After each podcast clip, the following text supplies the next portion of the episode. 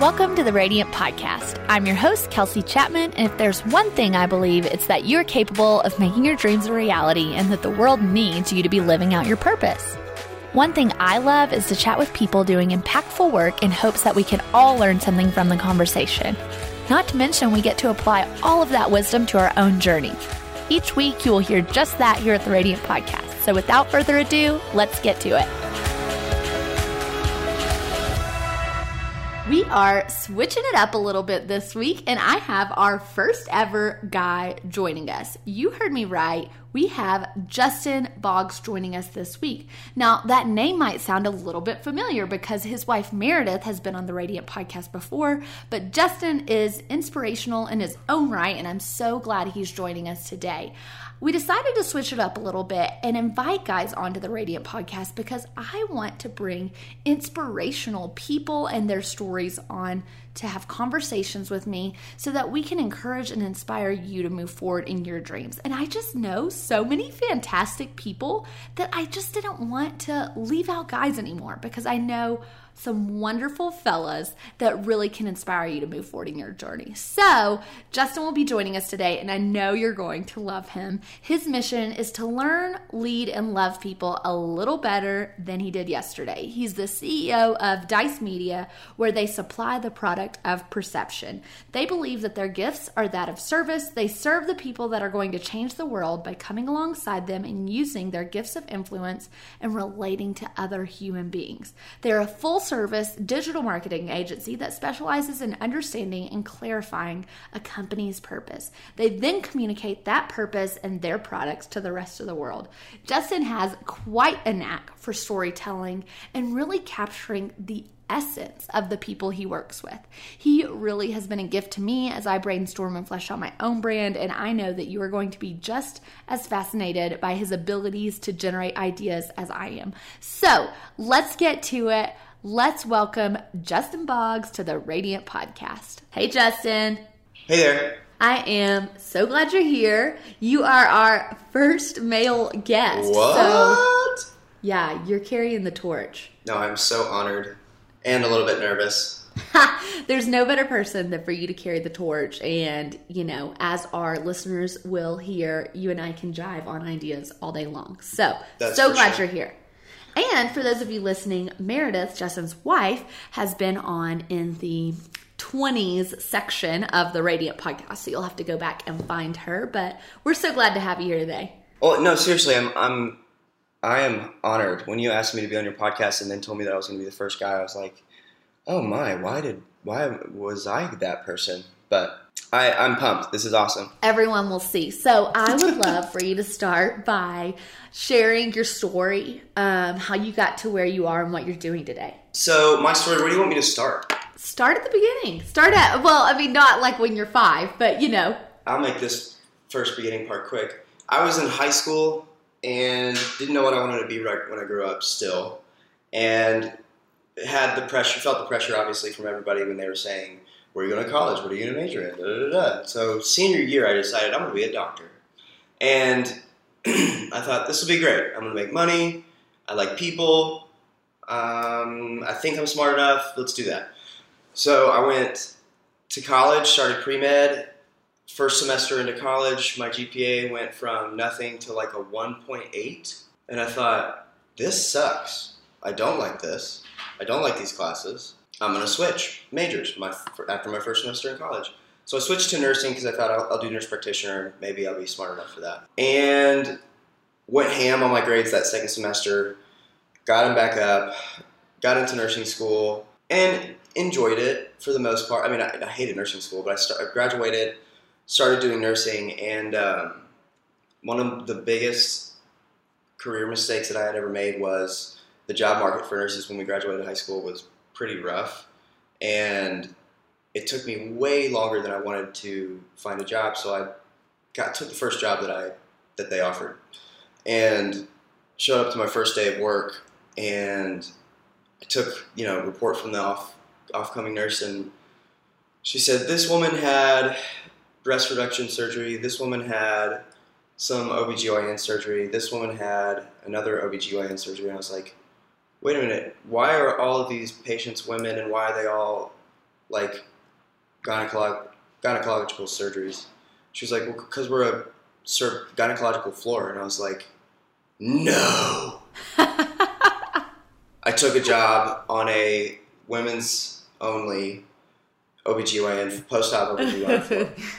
And I had no idea until the first day that I started.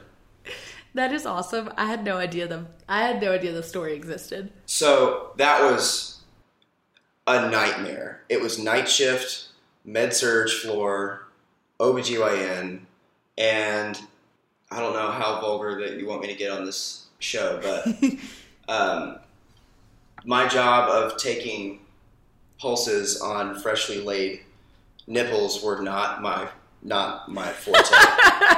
so um, it was horrible, and so I lasted ten months on that floor because I didn't want to like make my resume look horrible the next job that I got. The whole time I thought, may, like maybe I can like nursing. I just cannot like this. So I left there and um, scored this major awesome job at the Vanderbilt Emergency Department. I was so excited. I was going to be a nurse in like the top ER in the state, if not the country. I'm going to learn. It was amazing. Um, started working there, worked there for a year, and really enjoyed it. It was like, I really enjoyed it. In the back of my mind, that I at that point didn't want to recognize, I knew that there was something that I haven't explored or discovered quite yet, but I didn't want to even do my own personal work to figure out what it was because I was too scared of what it might be, meaning leave my newly found profession. Right. So uh, Meredith and I love to travel, and um, we since we started dating senior year in high school, we always dreamed about um, traveling and working, and so we were both nurses, and we thought, let's go do nursing abroad, and so we looked around for opportunities and uh, found an opportunity to go live in China, uh, working with orphan kids with um, genetic malformations doing nursing, and we were like, okay, this is going to be awesome. Uh, let's do that. So we packed up everything into um, oh, what do you call it? A uh, storage facility, and lent our cars out to family members who didn't have them, and then said we'll be back in a year. So we left Nashville and moved to China and it was the best and worst and most beautiful and most terrifying and every emotion in between that for that entire year. Um, How so? So our we got there and very quickly realized that we were the only American nurses on staff, which in China meant we're gonna hope that you can do more than what you know Western medicine nurses can do because we need help. so we had one physician that was in charge of about 500 kids, and and then they put Meredith and I in charge of like the main hospital. We had five facilities. Um, the main facility was the most acute, most critical. I ran the pediatric ICU, um, and then the first floor of the hospital, which was like the most healthy kids. So I had the sickest and the healthiest, and then Meredith had everybody in between. And uh, we had we worked seven days a week, 24 hours a day. Our bedroom was about 15 feet away from the PICU, and then my office was about 20 feet away from our bedroom. And uh, it was us because the physician had was in charge of 500 kids. He would travel from one facility to another, to another, to another. And uh, so, you know, the second month we were there, we got trained by the doc for about a week, and then he was like, "All right, I'm going out of town for the next month. Um, you guys uh, call me if you need me." And we were like, "Oh no, oh, the, these kids are really sick. We don't." We were in over our heads, and um, the longer we worked there, the more tiring it got, but the more rewarding it got because we would create relationships with these sweet, sweet orphan kids, and um, if we could save them and if they lived, that we would be able to, we could set them up for adoption because in China, you can't get adopted if you have any type of ailment. Essentially, they don't really even they don't even make a file for adoption for those kids unless they have, uh, I mean, pretty much for the most part, unless they're pretty much healthy. So um, you know, we would get a, a standard day is wake up at 6 a.m. and go around on all the kids and see what they're doing and change things in terms of what they needed. And then, um, you know, about nine o'clock, we'd get a phone call from another orphanage, you know, yelling in Mandarin over the phone that we're bringing three new kids and they're really sick. And we're like, oh, okay, here we go. And then they'll show up. And when they showed up, the kids were really freaking sick. And, because um, they were, you know, they would probably were born two or three weeks ago and nobody knew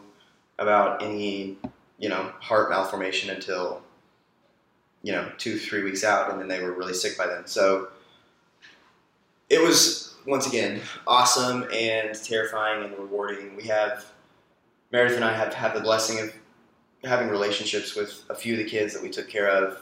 They got adopted, and then their parents reconnected with us when they came back to America. So we get to see these little kiddos that we took care of when they were babes grow up in healthy and loving environments, and it's uh, it's amazing. So that's a lot of fun.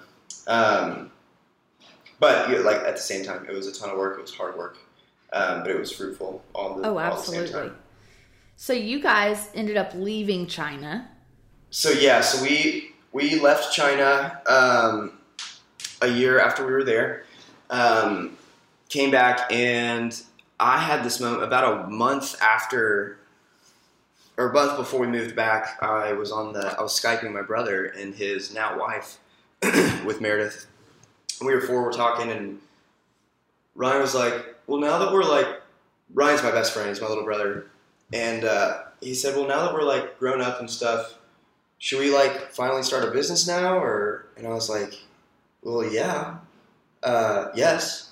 Uh, we, you know, we were those two kind of entrepreneurially, entre entrepreneurially minded kids when we were six and eight trying to wash our neighbors' windows for five bucks. So, you know, we we've done like we we started you know five, six, seven, eight little mom and pop gigs when we were growing up, whether it was lawn mowing or house cleaning or window washing or oh, I mean it was all over the place. I, I was the same. Yeah, because I was like, I mean I just thought, I know I want to make money, and I know that this will make money, so let's do that because I want to buy this yo-yo.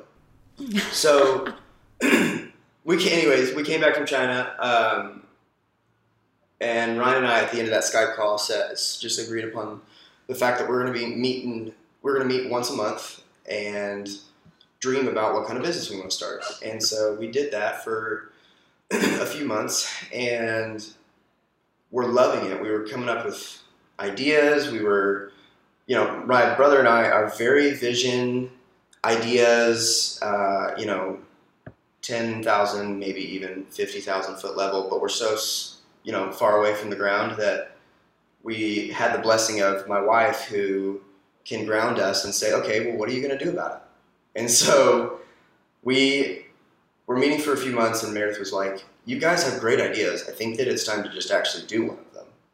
And so we are like, okay, let's let's think about this more hardcore and actually consider what we can do. Because when we moved back to China, Meredith and I both went back into nursing. My brother was getting into real estate, and um, so we had these monthly meetings. My our friends started finding about out about these meetings because apparently other twenty year olds were having mid twenties crises, and uh, they were like, "Well, can we come? We want to come and brainstorm and dream about what we want to be when we grow up." And um, long story short, we realized after about six months that more and more people were wanting to come hang out and just talk about ideas, and then strategize out as to how you can take those ideas and get them up um, off the ground. And we realized, oh, maybe this is actually the business in and of itself. So about a year after that, we we started just kind of growing that what we what we then called um, the Ideas Collective, just for the sake of having a name, because when you name things, it gives them power. Yeah. We we started calling it Ideas Collective. More and more friends wanted to be a part of it, and we thought, uh, let's do some data testing and figure out if this is actually fruitful for people. So we, for no cost, we did a couple of small group trials and studies to see kind of organized, created a curriculum in terms of like, hey, who are you? What do you believe? What do you want to be when you grow up? And how are we going to get there? So kind of created a curriculum based off of that and, loved it and did that for probably a total of two and a half years. Um, that kind of made me branch into the marketing world because Meredith and Ryan were really good at like the individual um, group coaching level in terms of let's talk about your idea, let's get that idea into fruition, and here's the strategy as to where you can get to this point to where you're actually starting either a side hustle or a business. Um, and then now you can talk to Justin because Ryan Justin's done. So I, at that point, I learned as much as I could without getting my MBA in terms of marketing and strategy and operations. And so I would, if they wanted to go on, I would take them through um, the next kind of course, which was getting your business started and up and off the ground and growing it a little bit. And that's how I got into marketing originally.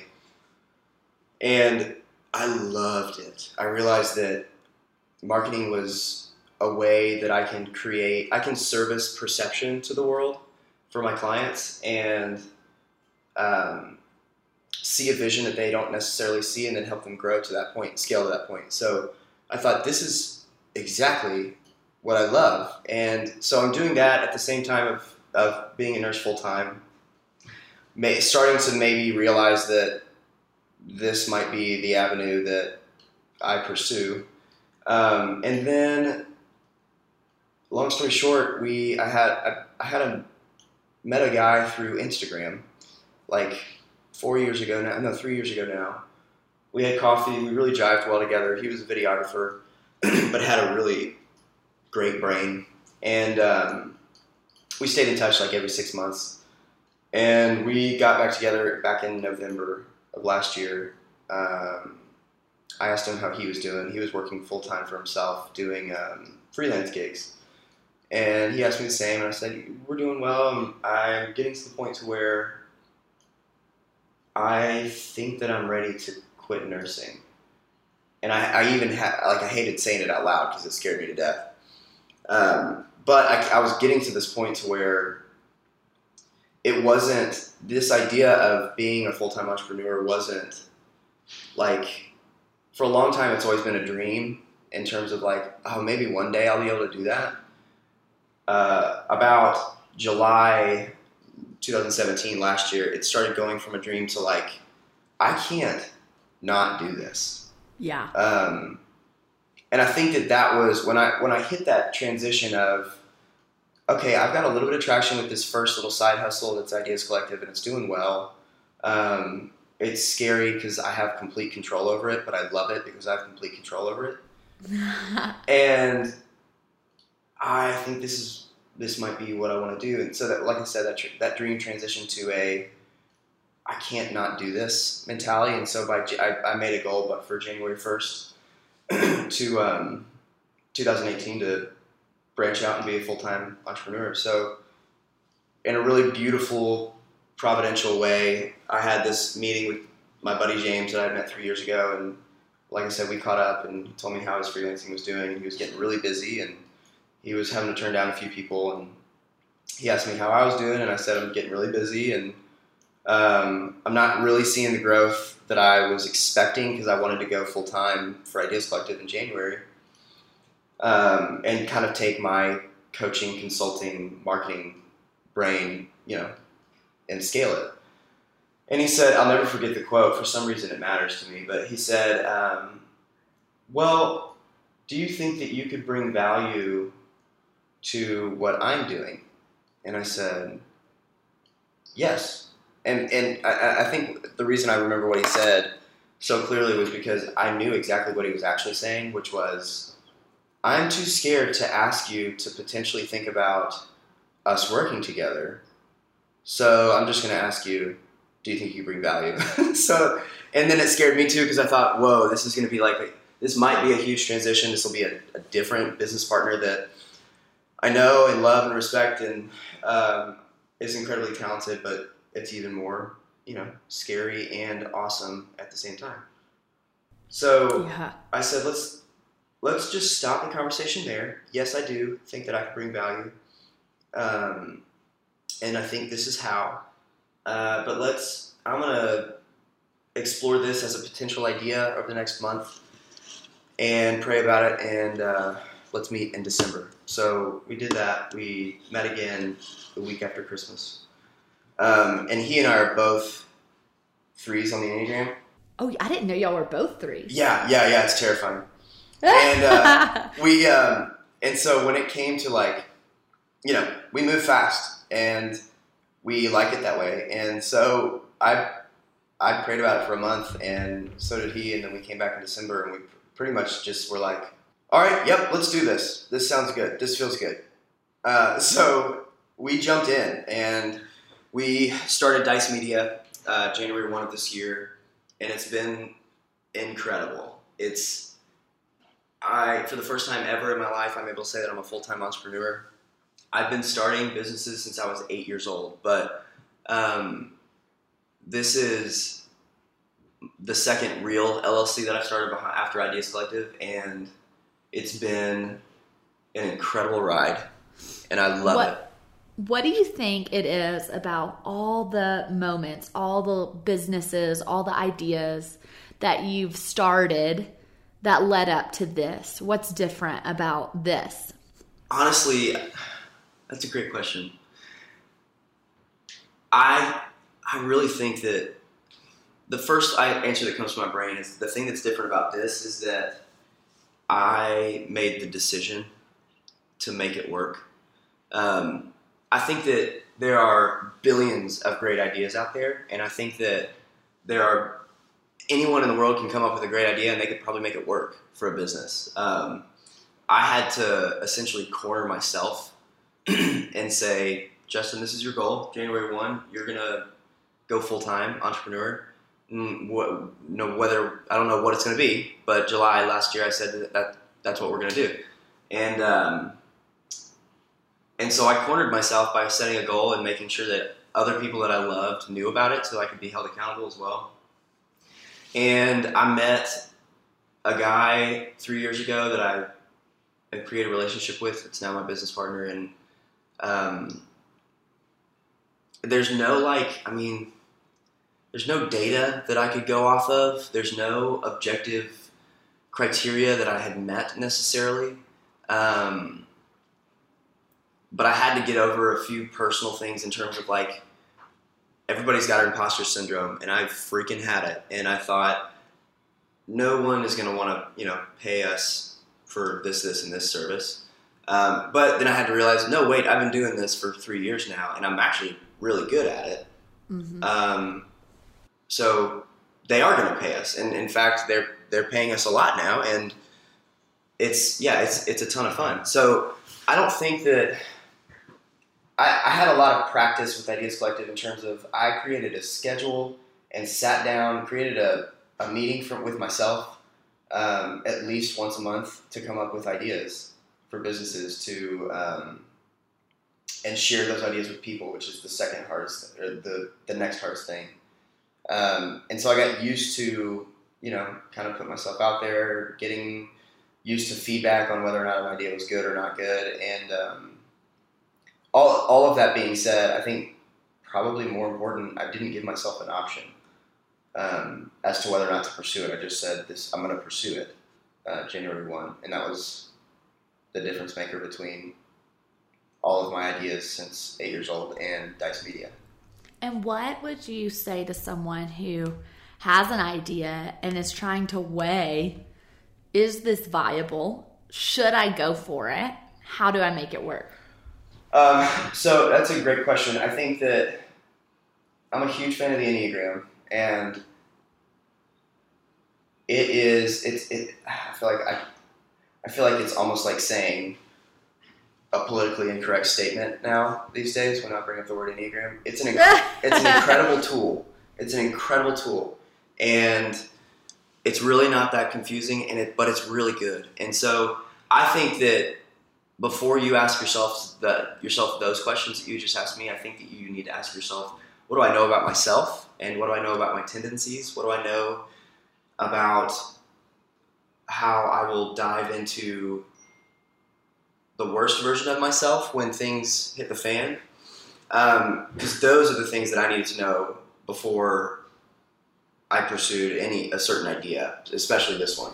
Do you think that could be a huge part of why? I mean, starting January 1 of 2018, it is almost July, and the rate at which Dyce Media has grown is pretty um, impressive. Do you think part of that is attributed to having done a freaking ton of self work last year? Oh, oh, absolutely, one hundred percent. Um, I did a ton of self work last year, a ton, a ton, a ton. I went to a week long retreat that was horrible and, and amazing. I went to, um, you know, I studied the Enneagram a lot. I'm going, I'm going through a, an Enneagram cohort this year with Suzanne Stabile. I think that there is a 100% correlation between self work and however you want to define success in the entrepreneurial world. Um, because you're in the entrepreneurial world, you're your own biggest enemy. I mean, it's not anybody else except for the person that you, is looking for, looking at you in the mirror. And so, self work is, if not the factor, one of the biggest factors for whether or not um, I think you know you'll find success. Once again, however you define success, I think self work is how you find success as an entrepreneur. Yeah, I, I had someone just kind of ask me a question about how I've chosen to invest in myself um, earlier this month, and I, you know, said business strategy has been extremely valuable to me um, in my business, and I, you know, definitely have people that I pay to work with to help me with business strategy systems, all that jazz. But as important as paying to up level my strategy and my systems, it has been equally important to invest in my mindset, not like 10% important. It has been equally important as getting all the systems, getting all the marketing plans in place. If I had to choose whether I was going to run Facebook ads or, you know, go to counseling last year, it was more important for me to go to counseling. Yeah. And so I think that as entrepreneurs, we have to get comfortable with self work because it's not optional. It actually is crucial to carrying our purpose to its fullest potential. I would love to kind of hear your thoughts on that because I know you've got some good ones. So, yeah, I think that, I mean, especially when you acknowledge the fact that you're your own biggest enemy, I think that I feel a little bit like a hypocrite when I say this because I'm not doing very well at it right now in life. But health, I think, encompasses four spheres of life. I think it's physical, mental, emotional, and spiritual. Um, and I think that I don't know anyone that's really killing it at all four areas at, at the same time. Um, but that emotional piece of health is what I really, really invested in last year. Um, emotional and, and mental piece, and it is showing its value tenfold this year for sure. Oh yeah, my business. I spent a lot of a, a, lot of last year working on a variety of topics. You know, you tend to sit in one space for mm-hmm. a while, but a mm-hmm. huge one was money mindset and kind of lack and scarcity versus abundance. And I worked my butt off all year on that piece, and that had some deep rooted, you know, narratives that went way back. and and you were like, I, "Oh man, I didn't expect this. I was just going to think about money." Yeah, and it was it was brutal, but and it, it really triggered a ton of anxiety and fear. But I saw a shift in December, and my business doubled in January. So I yeah. think there. Exactly. I think it really is crucial to how we run our businesses. Exactly. Well, and I think it's also so. Second to uh, personal work, uh, I think the philosophy that I had to really choose to believe when I was making the decision to go full time entrepreneur was uh, this is a process that is years in the making. I don't. I love the quote "years in the making" because it's short, sweet, and it reminds me that I'm not going to be an overnight success. Period. Mm-hmm. And no entrepreneur is. I don't care if you've read a story on Yahoo that this guy made a billion dollars. That's not. It's just not freaking real. Um, and you've got you've you got to be patient. And the fact that you know I think far too often we have this very. It's. It, I think it's funny. I think a lot of people have this weird, um, naive, optimistic, and yet like skeptical mindset of optimistic. This will work. I'm gonna make I'm gonna make a million dollars this year with this one idea, but then skeptical about the way that they go about it the whole time. Um, but bottom line is, it's years in the making. Like you, I'm doing, I'm setting financial projections for five years from now. Not, you know, I'm doing it for next month. But I, what I'm really focusing on in terms of how I'm setting up my business is what do I want to be doing? What, what, what do I expect to be doing for Dyce Media five years from now? Because you, this process is years in the making. You're not going to make it overnight. And so patience Yeah. is the second thing that I've, aside from self work, has been the second thing that I've really dove into. So you started with the question, you know, how do I know a good an idea is a good idea? Um, Yeah. I think I think the the question behind that question is is are those two things? Am I patient enough? And what kind of what do I know about myself? Yeah. Uh, when it comes to what was your question was, how do I know an idea is a good idea and what? And how has mental health really played a role in your or self work played a role in your success? Oh, gotcha. Um, so, how do you know a good idea? An idea is a good idea. There- There is a ton of different strategies out there. I have an ongoing list on my phone, a note on my phone called PDLs, um, and that stands for Problems of Daily Living. And- I forgot about this. I love this. Yeah, so that that problems of daily living means like literally, I still haven't figured out a business idea from this. But I hate the fact that when I buy a bag of Doritos, half the bag's crumbled up and those chips are, are crunches at the bottom of the bag. That's a problem with my daily living. So anything in the world that I think of that's a problem or a business idea, I throw it on that list. Um, and then I'll, if I put something new on the list, I'll check it again tomorrow. And it's if I if I think the the, the idea is just ridiculous tomorrow, I take it I take it off the list.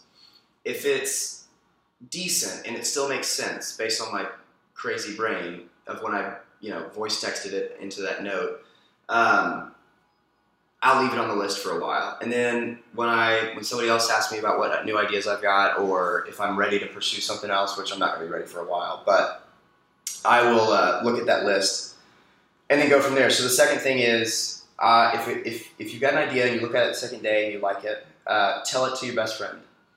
Um, and but tell it to your best friend and expect honest feedback. Your best friend should give you honest feedback, but if they give you a feedback and they're like, "I don't get it," then I think that's important to listen to. Um, I'm stubborn as hell, and so I would tell Meredith an idea, and she'd be like, "I don't get it," or let be like, "Okay." And so if I got one of those okays, then I'd be like, "Okay, I'm gonna keep going with it." Or she'd sometimes be like, "I love that idea. See what see what else you can do." And so after I got an and I love that idea or an okay, I would go on Craigslist and search um, inquiries according to whatever that idea might be. So you look on forums, look at, at people, um, see what they're asking for, and then I would also just put a Craigslist post saying, you know, would anybody be interested in this? Um, wow. and I got a lot of great feedback on Craigslist, and that's actually what helped Ryan and I make the decision to pursue Ideas Collective as a business. Because we got a ton of people that said yes. So we did. We actually we did Craigslist, and then we did Facebook uh, inquiries. So just posted on Facebook, "Hey guys, this is this interesting?" And then the last level was email. We emailed everybody on our email list, and after those three phases, we thought, okay, people like this. Um, but once again, behind all those things, you got to know about yourself and how you deal with conflict. You got to know about yourself and how gutsy you might be. You got to know about yourself and understand what the perception you're giving off. So all of those things I think are underlying. But that was our strategy in terms of how we started um, Ideas Collective, and then for Dyce Media, I did I, I skipped the Craigslist, Facebook, and Instagram, or Craigslist, Facebook, and email phase, and went straight to a couple of uh, good friends that I knew that, and I had an idea and a strategy in terms of how we were going to form Dyce Media because we're a marketing agency, but we do it very different from anybody else. And so, a few business owners that I asked, and a few other good friends, and they all said, "Yeah, actually, we love that idea." So we just kind of went for it from that standpoint because I knew that I was good at marketing and I knew that James had a really great creative mind, and so um, that's how we jumped off from there. Wow. So you basically mean that you use Craigslist or Facebook as kind of a soft pitch. Oh, absolutely. That's awesome. I really Absolutely. like that idea because, you know, a a new artist has to go to an open mic night and see if the song lands or if they can do it. And I think that's kind of a great version for entrepreneurs with ideas to just get feedback from the public. Well, and my biggest once again, I'm a three, so I want to make it look like I'm successful, right? Yeah. And so that was terrifying to me to, to post something on Facebook. Craigslist wasn't a big deal because nobody knew who I was. Yeah. But um, posting on Facebook and all my friends judging, asking for judgment from all my friends uh, was terrifying. But yeah. it's, I mean, that's the gig. That's part of making the decision of whether or not you want to do something full time as an entrepreneur. So yeah. So I have a question, something you just said. How do you deal with fear as an entrepreneur? Mm. Uh, that's a great question. Um, I will first ask myself, why am I fearful of this? Um, oftentimes, it has to do with the way that I look. So I'm oftentimes fearful of how this will make me look. And if that's the answer, I know that I need to get over myself, or I know that um, I need to understand that this is my own problem and not like a fear of dying or a fear of it's not a real fear it's like it's shame based and it's my work to do and so i need to do my work and push forward and overcome that quote unquote fear.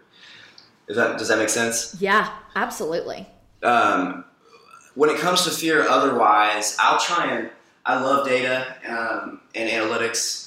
If i have any type of data um, that i can make an objective decision uh, then i'll obviously do that but data takes time and data takes history and so oftentimes people don't have that so when it otherwise if i'm fearful of something and i don't have data and it's not shame based um, i will create kind of baby steps for how i'm going to overcome it so oftentimes my baby steps start with talking to James, my business partner, about it and saying, "Hey, verbalizing, I'm fearful about this," uh, which gives to once again when you name things, it gives them power. So I named that fear and I tell it to James and I say, "This is what I'm worried about," and then we'll talk about it for five minutes. We'll oftentimes we'll set a time limit because we both talk too much, and. Uh, and then once we get through that, and I haven't come, I haven't. If I, if I can't come over that fear, get over that fear, I'll talk to Meredith, my wife, about it at home. If it, it- when it comes to business, I'll go to James first,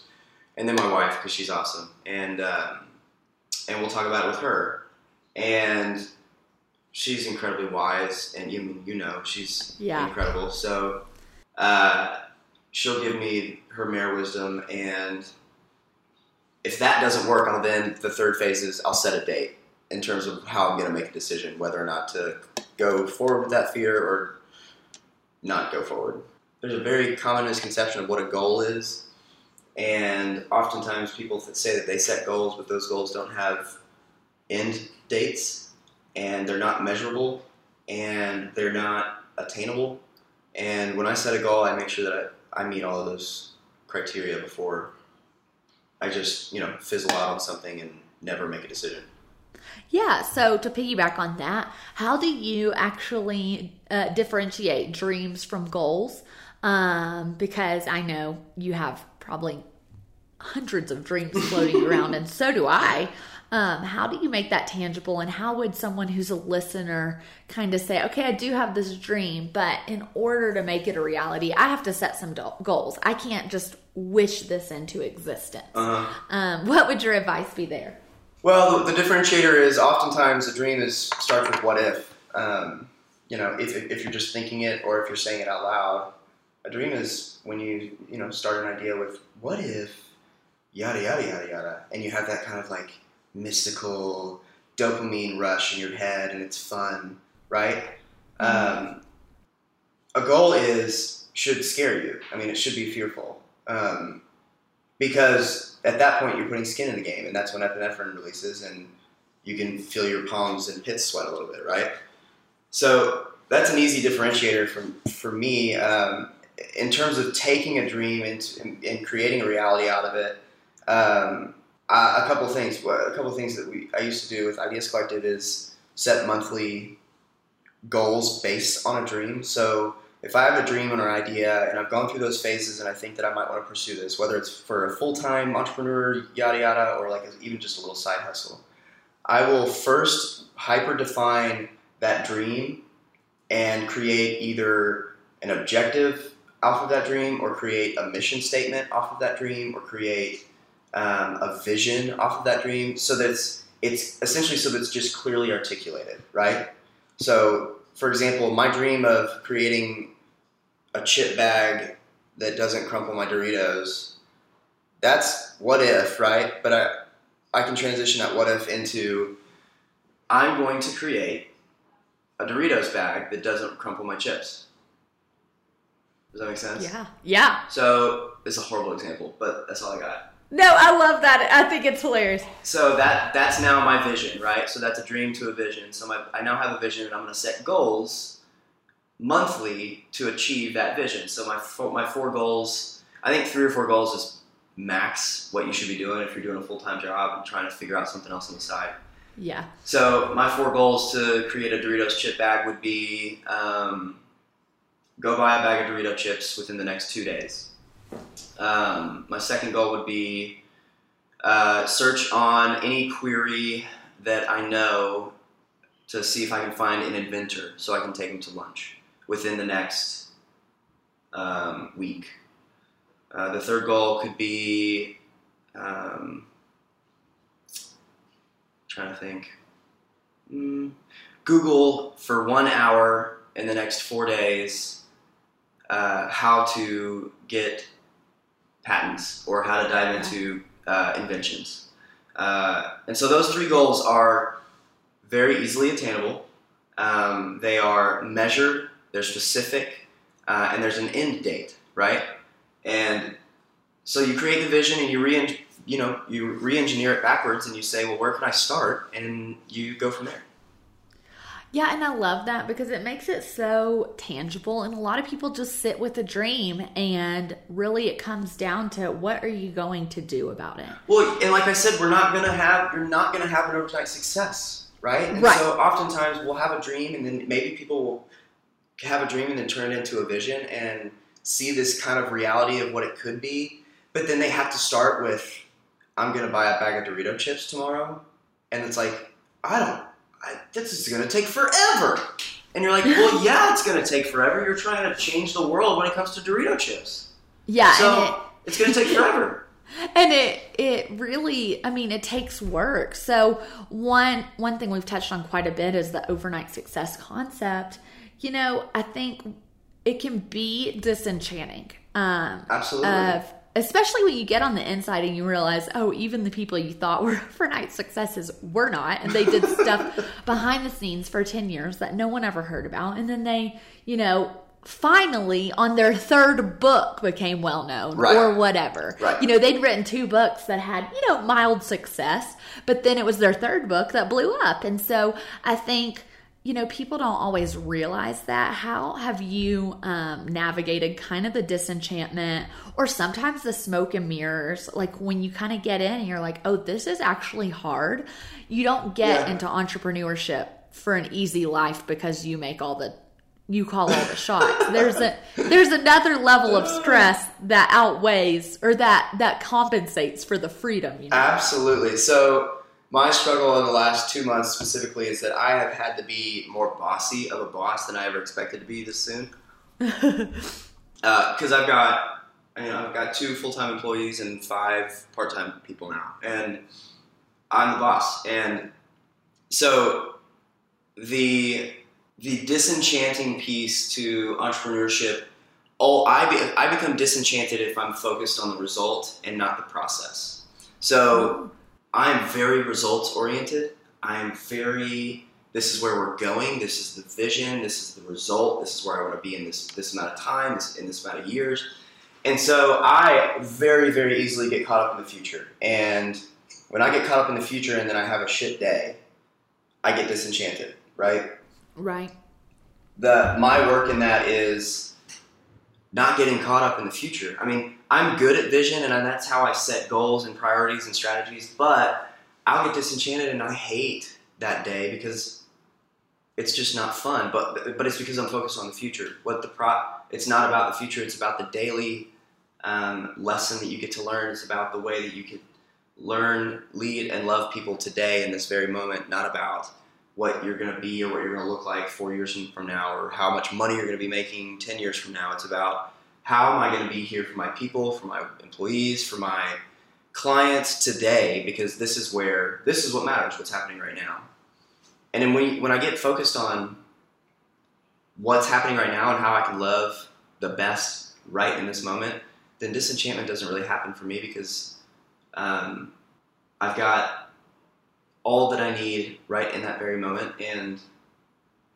this is what my work is to be is is for for right now. I guess I don't know. That's good. I mean, that's a that's a good word, especially coming from a three who lives in the future, talking to a seven who also lives in the future. Yeah. yeah. So. And, I, I too have really come to appreciate of like I do I live in the future. I mean I have ideas. You know I'll think of something and I'm like oh that that will happen. Like it's everything feels possible. Um, and I know I have what it takes to make it happen. But there's something kind of sacred about living in the present of saying, Ugh. what if this is whatever amounts to? Would I be happy? Would I be content? And would I be a good steward of that? Like even as you're talking, like eh, throughout this podcast, I keep I cannot help but think about even the next hour, the very next hour of what what I'm going to be doing. And uh, Meredith and I have made a rule because she's future oriented as well, and she's because she's an eight.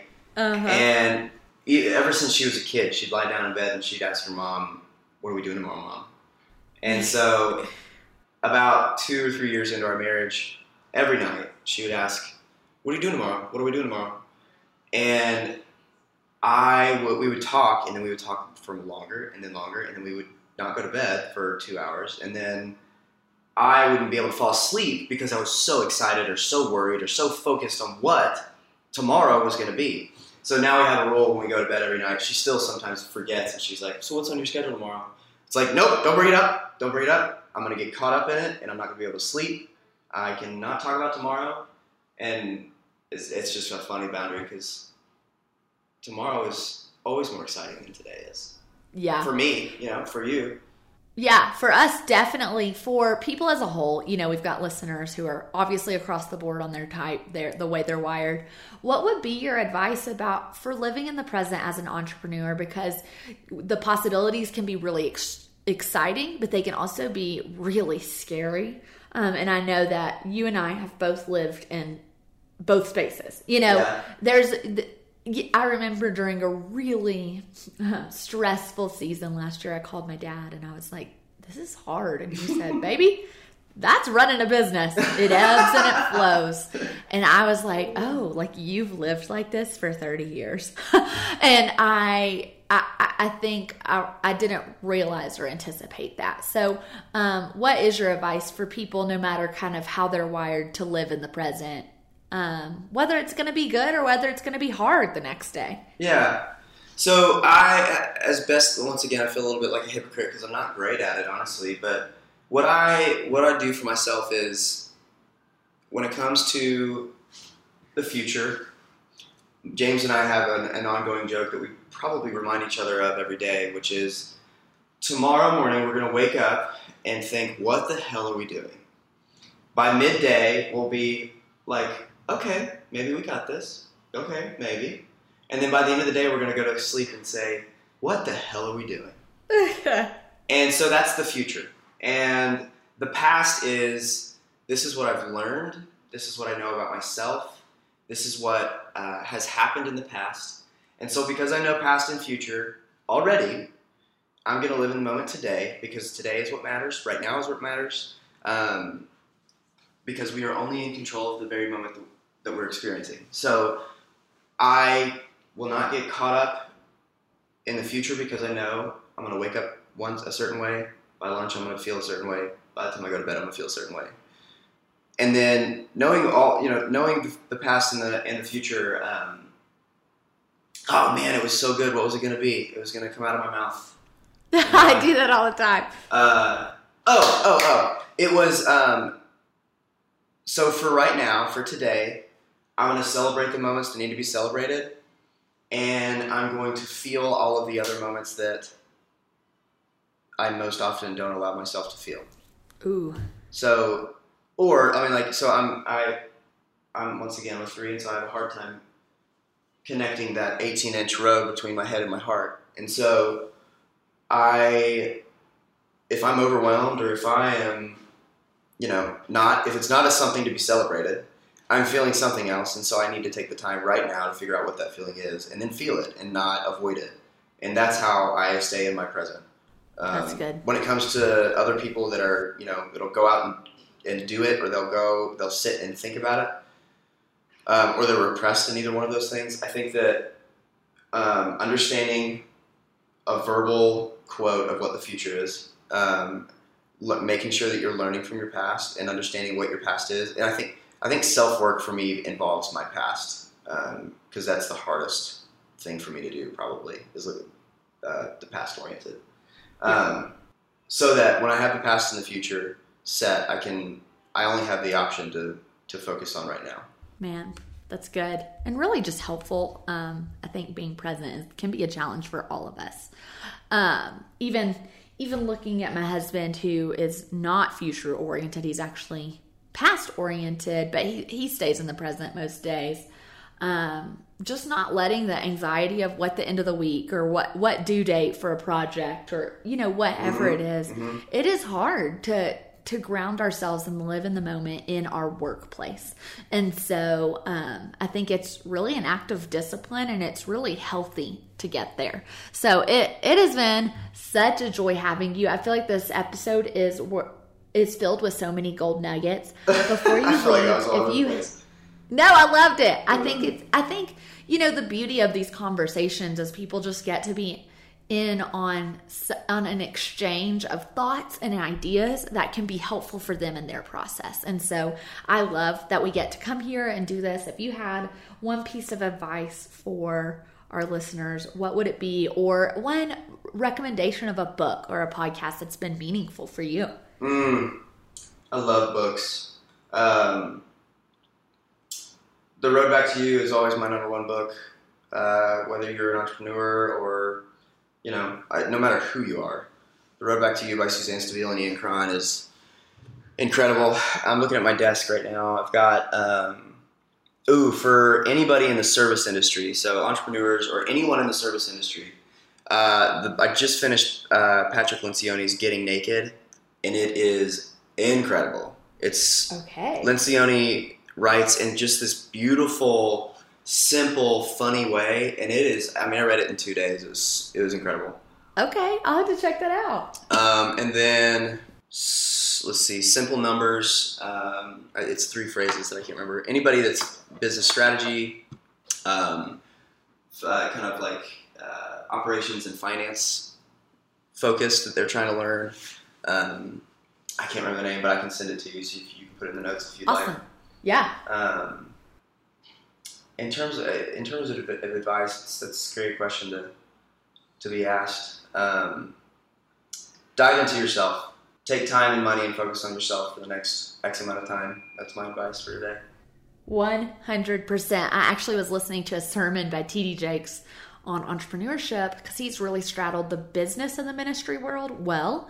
Um, and he said, you know, we spend a lot of time dating our partner or even dating friends as we're getting to know them, but we don't really give that same level of intentionality in getting to know ourselves.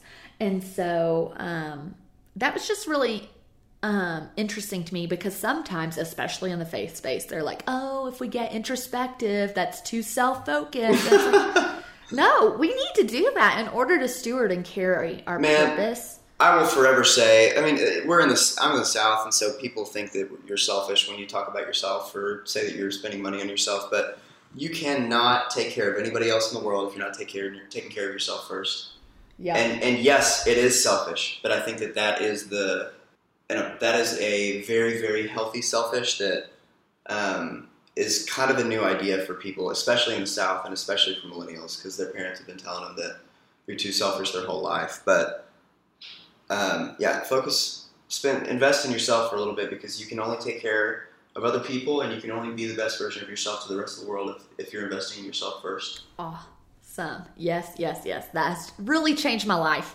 Oh, mine too. Simple Numbers, Straight Talk, Big Profits by Greg Okay. Crabtree.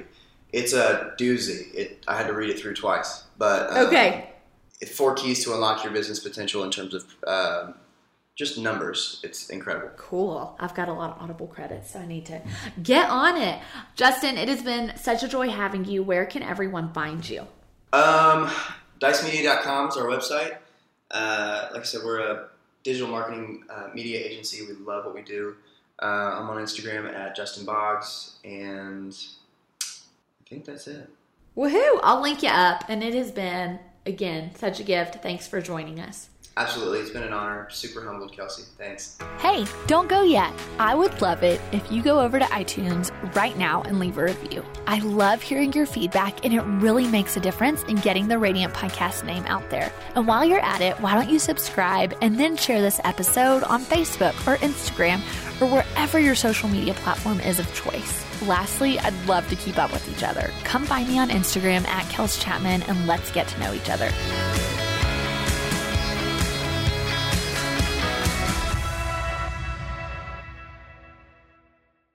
Dunkin' is here to keep you running with a much needed taste of normal. To work, home, or work from home. With the coffee you like, just the way you like it. Whether that's a small hot black coffee, your daily 2 p.m. latte, or a bacon, egg, and cheese croissant and a medium iced coffee with oat milk, one sugar, two pumps of caramel, one pump hazelnut, a swirl of French vanilla, and a shot of espresso. I call it my PM pep rally. You should really try it. Whatever it is that gets you running, Dunkin's got you and always will. America runs on Dunkin'. Cozy up for the holidays with 60% off everything at Banana Republic Factory, including soft sweaters, comfy pajamas, must have gifts, and more from $9.99. Find your nearest store now, only at Banana Republic Factory. Get 50 through 70% off almost everything at Gap Factory and gapfactory.com. Plus, shop new doorbusters for the family, including outerwear, jeans, and our Gap logo crew neck sweatshirt. Find it all at Gap Factory or gapfactory.com through December 14th.